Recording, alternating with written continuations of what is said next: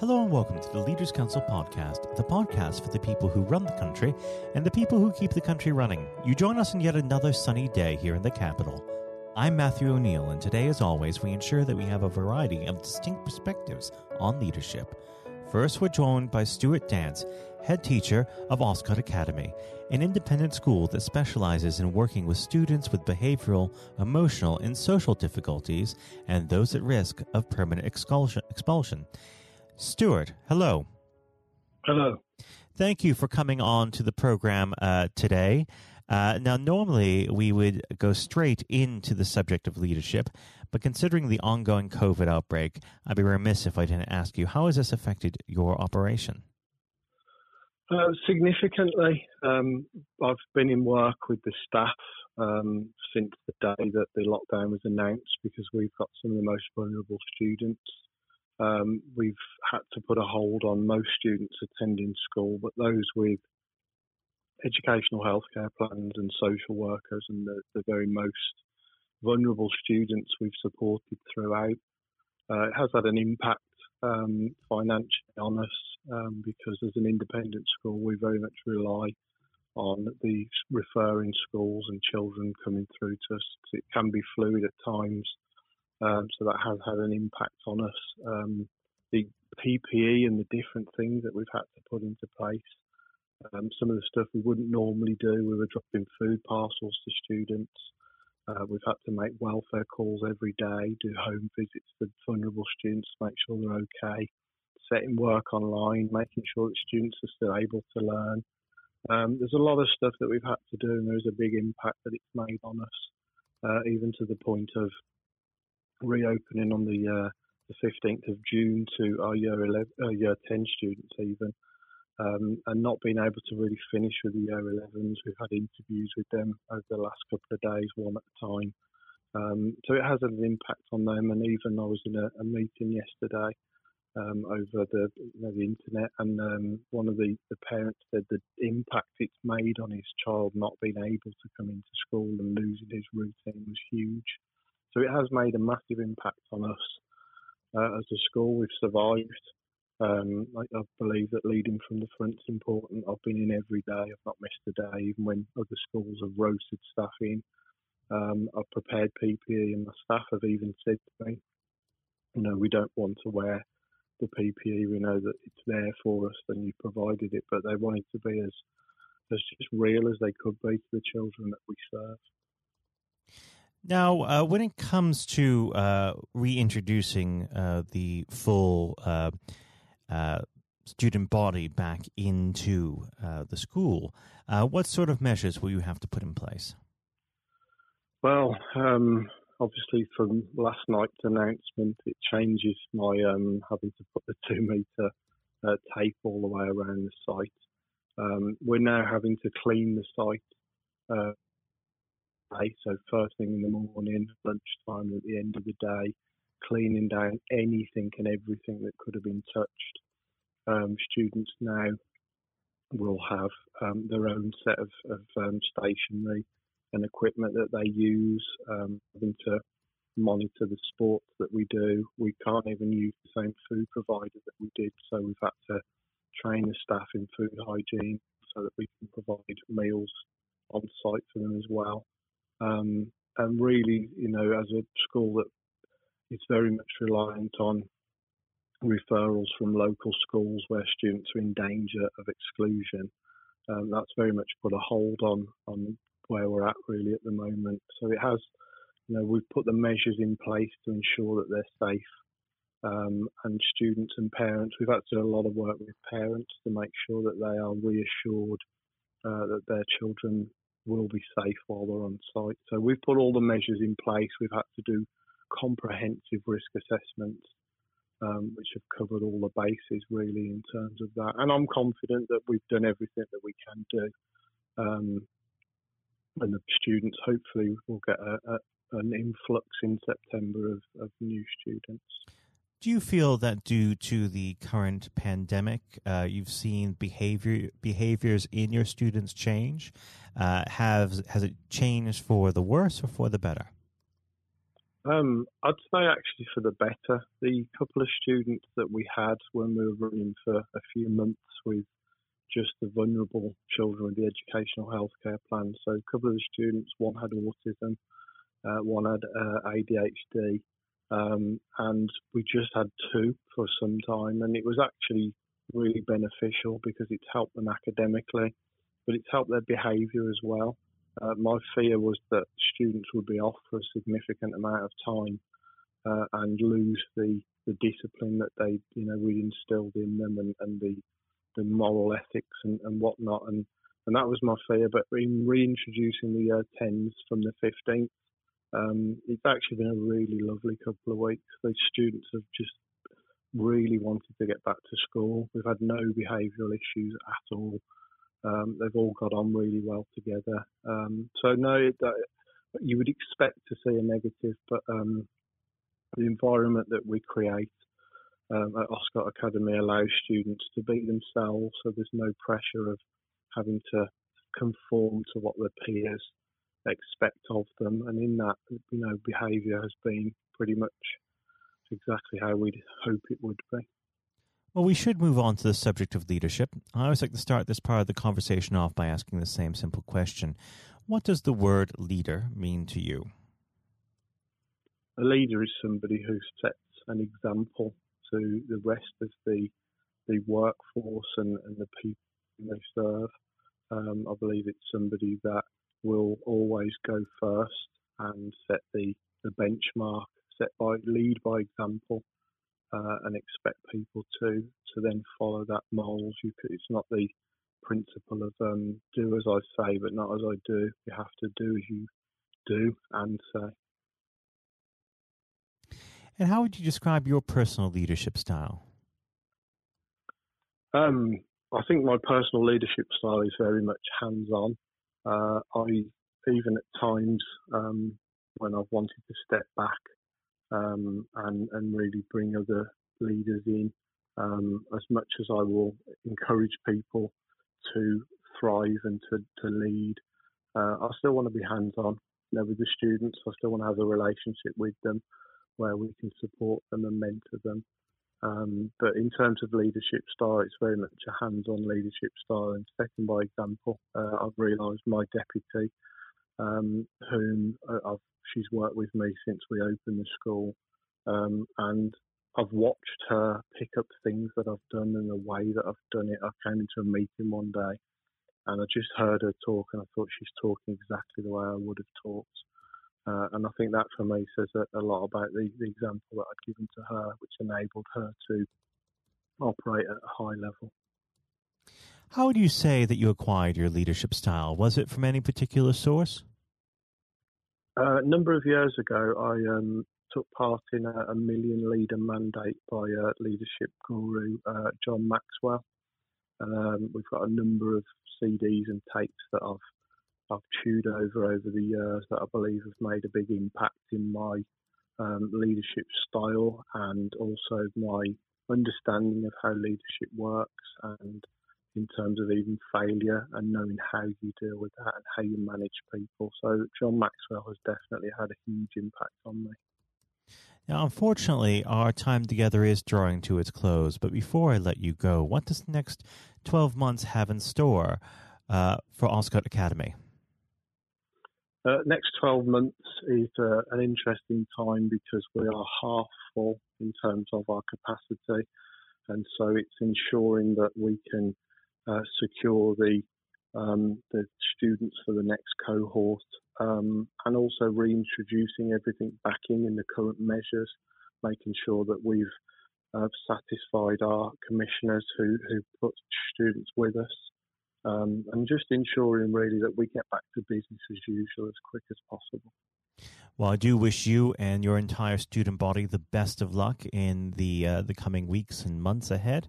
Um, it's been a pleasure having you on the program, Stewart, and I do hope we can have you back on uh, when things get back to normal. Stewart, thank you. Thank you. That was Stewart Dance, head teacher of Oscott Academy. And now, if you haven't heard it before, is Jonathan White's exclusive interview with Sir Geoff Hurst. Uh, we're now joined, uh, though, by former England footballer and still the only man to score a hat trick in a World Cup final. Sir Geoff Hurst, uh, thank you very much for coming on today. Uh, You're welcome. You're welcome. Good afternoon. Uh, and perhaps I should uh, start and get it over and done with. I know you must be bored with it, and uh, you've probably been asked a thousand times. But when you got out for a duck playing for Essex, uh, Geoff, what was going through your head at the time? well, of course, that's not one of the most asked questions I get. Oh, there, there are one or two people who are very familiar um, who, who, do Google me realise that I did uh, score nothing for Essex. Uh, my only game for Essex first team when we played against Lancashire in Liverpool, a place called uh, uh, Aigburth in in, uh, in, Liverpool, many many years ago, 1962, I think that was. So I didn't. Um, yes, I, I, didn't really feel it at the time. It was lucky to be playing. I guess had one or two injuries, um, but the problem that I had was was really messing about between the two sports. That was very detrimental to me uh, over that period of hmm. time, mm. being stuck between the two sports. And I think uh, for those that uh, don't know, there's a there's a, another world that might exist where um, Sir Geoff Hurst was a, a first class cricketer and not perhaps a, a footballer. But um, whether it's business or cricket or, or football, obviously the importance of leadership it can't be understated, no matter what form that comes in. When you were at West Ham, uh, Geoff, and when um, Ron Greenwood first uh, uh, came along, he made obviously some pretty radical changes. Was this a man that genuinely inspired confidence uh, the first time you'd meet him? Absolutely. I mean, he, he was simply a, a fantastic uh, coach or teacher, if you like, of football. And uh, the, the quite always mentioned when we talk about Ron Greenwood, Harry Redknapp, who was played under him and has been very successful as a player and, and the manager over many, many, many years. He um, he's come across many coaches, of course, and managers during his time over years, I guess he would still say that Ron Greenwood is the best coach he had worked with. He'd worked with. So you're very fortunate. I think you, you, you think you're lucky when you come across if you have a great teacher at school and uh, a great coach as we had in Ron Greenwood, and of course a great manager in Sir Alf Ramsey. So to come across people like that of that caliber can have a huge influence on your your career, of course, and, and then your life, and that's that's quite purely the case. Absolutely. And in those early days um, at West Ham, uh, with with a manager obviously like uh, Ron uh, there, it's also important to have uh, uh, confidence with your other players, and of course they become your friends. Who did you look at to at the time uh, when to inspire confidence in yourself? Was it more? Was it Peters? I think probably. Well, I was very fortunate to play with the caliber of the players I did again, again, extremely fortunate to play with you know, the captain um, of England and West Ham and Martin Peters, who was a fantastic player. And some, as far as Martin's concerned, I think sometimes he didn't quite get the uh, recognition he deserved. And what a wonderful player he was. In terms of inspiring confidence, I always probably say that the biggest influence uh, for me, I guess, would be the captain Bobby Moore. Although he was only uh, about eight months older than me. He graduated through the system probably three or four years earlier. He played for England in 62, four years before the final when I played. And so he, he was more, looked upon him more as a senior player, if you like, not as a, a guy with the same age group as me. And I looked at how he, how he uh, trained, how he acted, how he behaved, and how he played. And so he, he would say, I would also say he was a big influence on me. One thing I would say about leadership, uh, what I do, I do understand clearly in all walks of life. Leadership is at the top is absolutely vital for a, a for a business, football team, in any walk of life to be successful. And it's quite evident. I was in the motor trade for a long time as well, selling car warranties to car dealerships. And you could almost tell when you walked into the business uh, in a, many of the car dealerships you could almost tell from the moment you walked in by initial reaction, people came and welcomed you that the business was well run or conversely not well run at all. And so I understand the, the, the value and quality of leadership. And that's why I'm very fortunate to be involved in my career in those early days with two two great leaders in, in Ron Greenwood and, and Alf Ramsey. Absolutely. And um, uh, since you've already uh, brought him up, uh, Geoff, I think it'd be remiss not to go a little bit further with that. But obviously, uh, after uh, at West Ham, your uh, playing came to the attention of Sir Alf Ramsey. Now, there's a man I'm sure when you walked into a room, you knew who was um, in charge. When it came to managing that England team, what was his style like, Geoff? Well, one thing, the first thing I say about Alf Ramsey, he's probably over my life the most powerful influence who had on me um, as a person. Um, mm. Naturally, it happens to an extent because he's got your whole career in his hand. Whether he picks you for England or he doesn't pick you, it can have a, a great impact on your your career and, of course, your life. But yep. in that era, I was involved for six or seven years. He, it was quite clear who was the boss. He was quite very, very strict. Probably at a time, it maybe overly strict, but at times you probably wouldn't get necessarily get away with it in, in today's football because it's changed dramatically in how you deal with with players then and players now. But he was the most powerful man I came across, and very few people. And he, he was quite ruthless in getting people out who didn't want to be who didn't want to be part of a group, part of a team. It is important that if you've got a group of people, and that's in any walk of life, they're all mm. singing off the same hymn sheet, and you don't have anybody that's griping or moaning about the system. And if you've got people like that in your organisation, one thing I have learned, and I've taken it on in my life, and my family, you've got somebody in the group that doesn't want to be part of it, you, you get them out. And Alf, I think, was was quite ruthless of that in his, staff. And I think that's one thing, I, one of the most serious things I think I've learnt over a long period of time.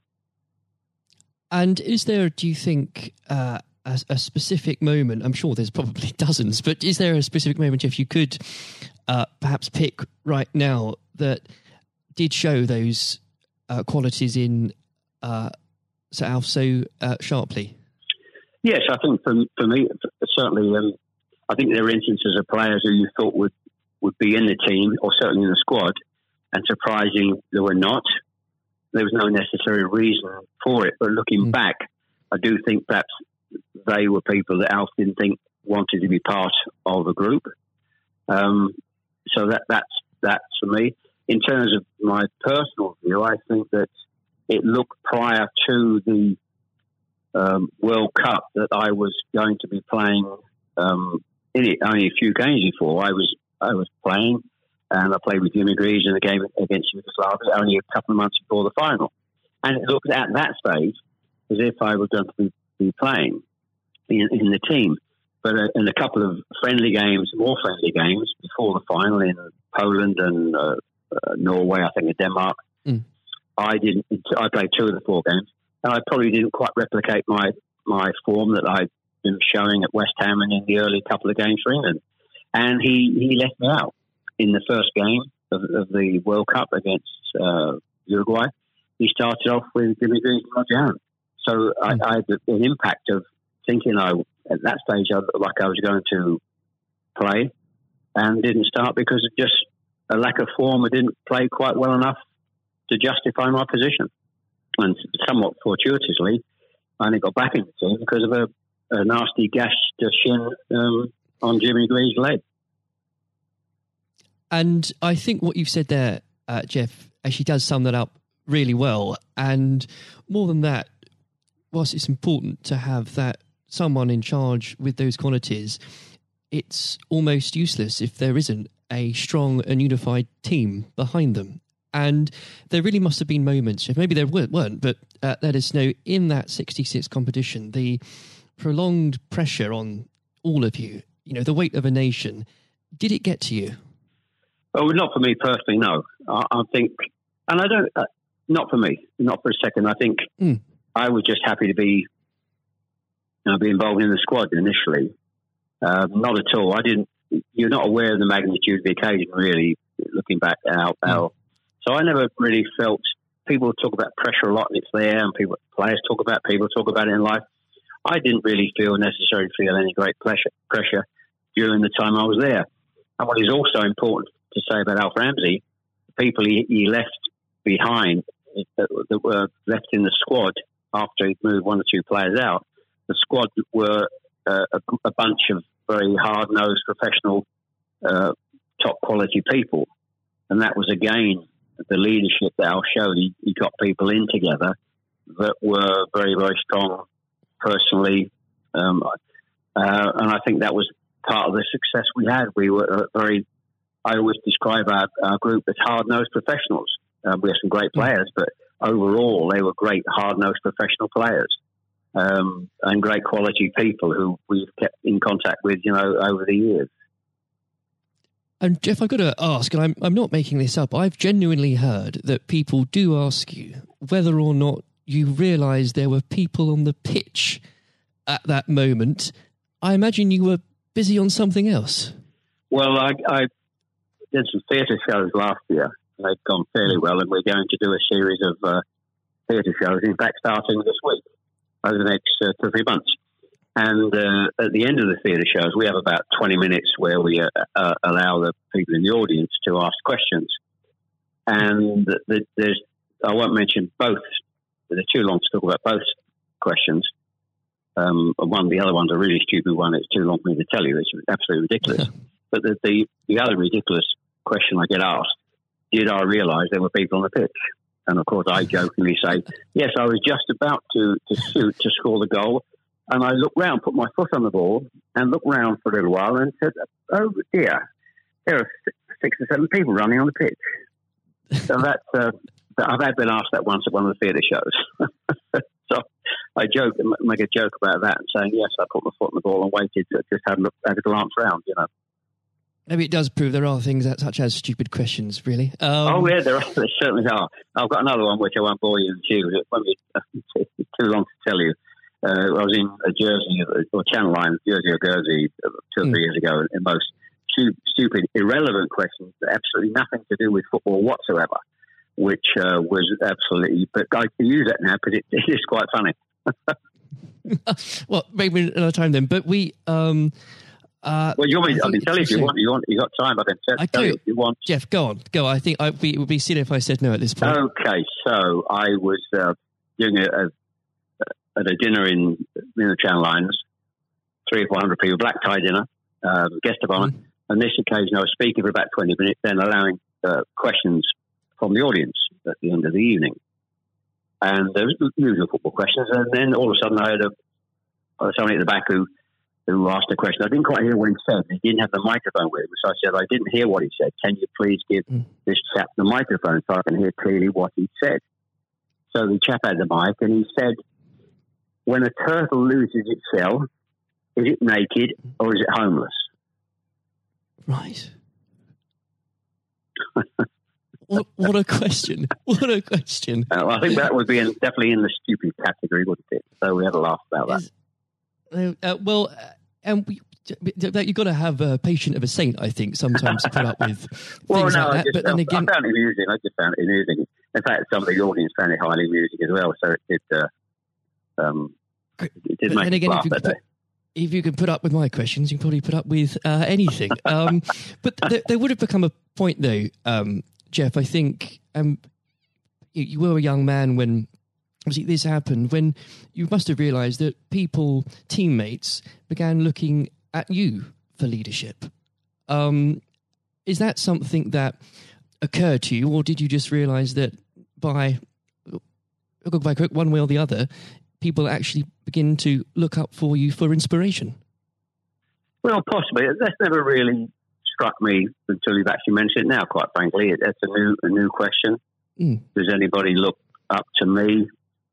I'm sure perhaps uh, there are there are people who pay you compliments of, of uh, fans of, of, West Ham and, uh, Stoke, and of course in, uh, England fans who um, I, I, think probably it would be very immodest of me to to suggest I, I, felt that somebody was looking to me for inspiration. Um, well, you, but, you, don't but, have to, but I will. Uh, well, um, it's, it's, okay for a third party to do it. Uh, perhaps, um, perhaps that may have been the case over the years. Uh, people look at you and um, uh, maybe uh, it has a, helpful effect.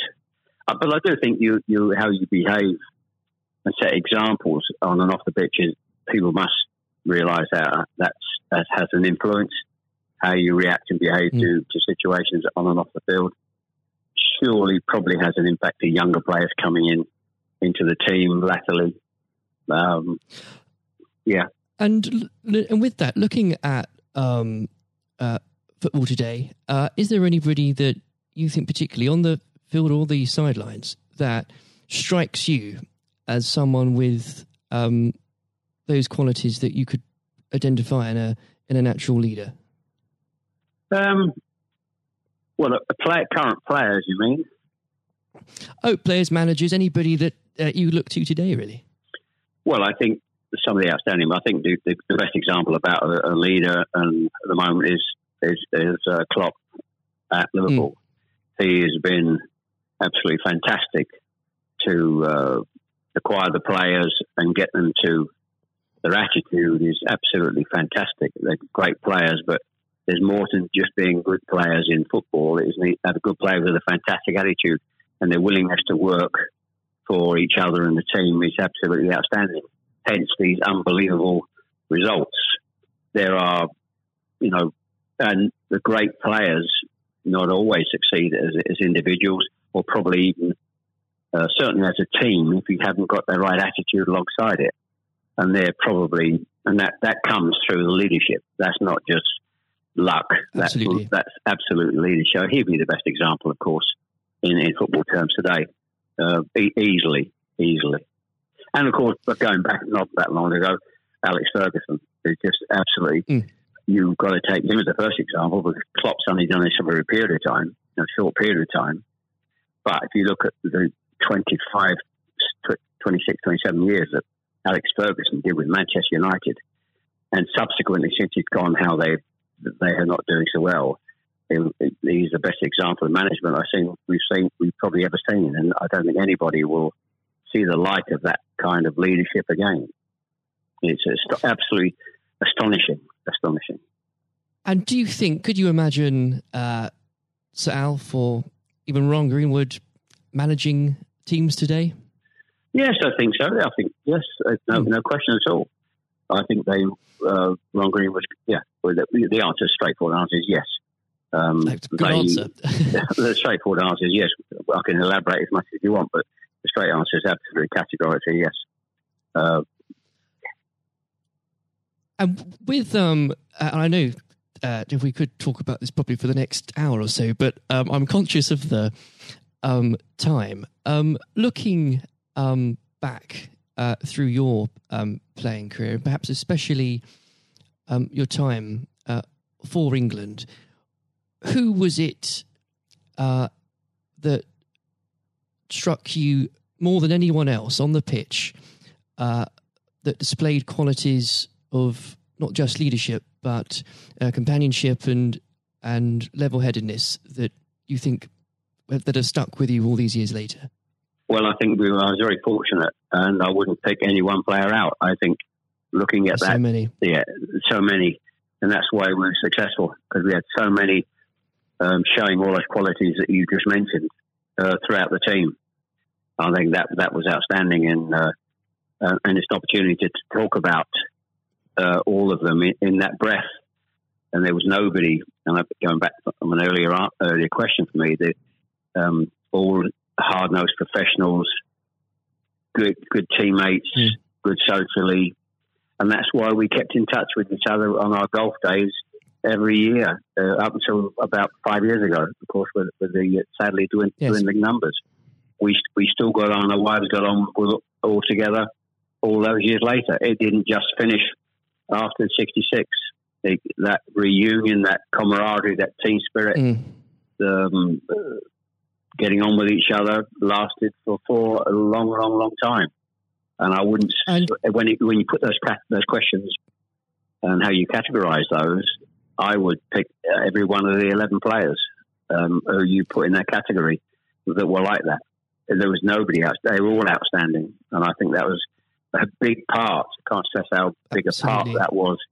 And I've said that many, many times for the success of the team. We have some great players. It, we have some great players, of course. But without the attitude alongside that, going back to an earlier question, you we wouldn't have been as uh, ultimately ultimately as successful. Exactly. Without that, you, the, the the whole will never be greater than the sum of its parts. But with it, yes, the word the word is team. The word is the word is team. Absolutely. And I always use the word team when I talk. Sometimes uh, together, everyone achieves more, and that that's the same in any walk of life. that, that's fundamental. And uh, lastly, uh, Geoff, looking if, if you were to uh, give advice, and whether this is in sport or business or indeed any other walk of life, what would you identify, if you can, as the key tenant uh, that you can't go without in terms of leading a team, no matter what that team is? Single mindedness, uh, single mindedness, dedication, dedication to the job. Um, thinking about that that that role, that job in leadership all the time. It's a huge part of your life. It, you, I don't think you can switch off when you're in, in business at the top level or sport at the top level. You may, you know, have a, have a couple of weeks holiday, but I'm even sure if, if these top managers and lead, leaders in all walks of life are away on holiday on a beach somewhere warm, I'm sure there's not uh, they will not switch off for, for two weeks um, and completely uh, not think about their role as the boss of an organisation. And I think that's you're completely focused. You're always thinking about uh, things, thinking about improvements, and it's just dedication and uh, uh, tuning your life to being successful. Excellent. Well, Geoff, on that point, thank you very much for joining us today. You're welcome. Very good to nice to have a talk about this and just go over the go over the past and just uh, refresh my my own memory about the quality of the players I grew up with. Excellent. Uh, another time, uh, it would be great to talk again. Thank, thank you, Jonathan. Thank you. This has been the Leaders Council podcast. Thank you for celebrating excellence in leadership with us. I have been your host, Matthew O'Neill. Until next time, goodbye.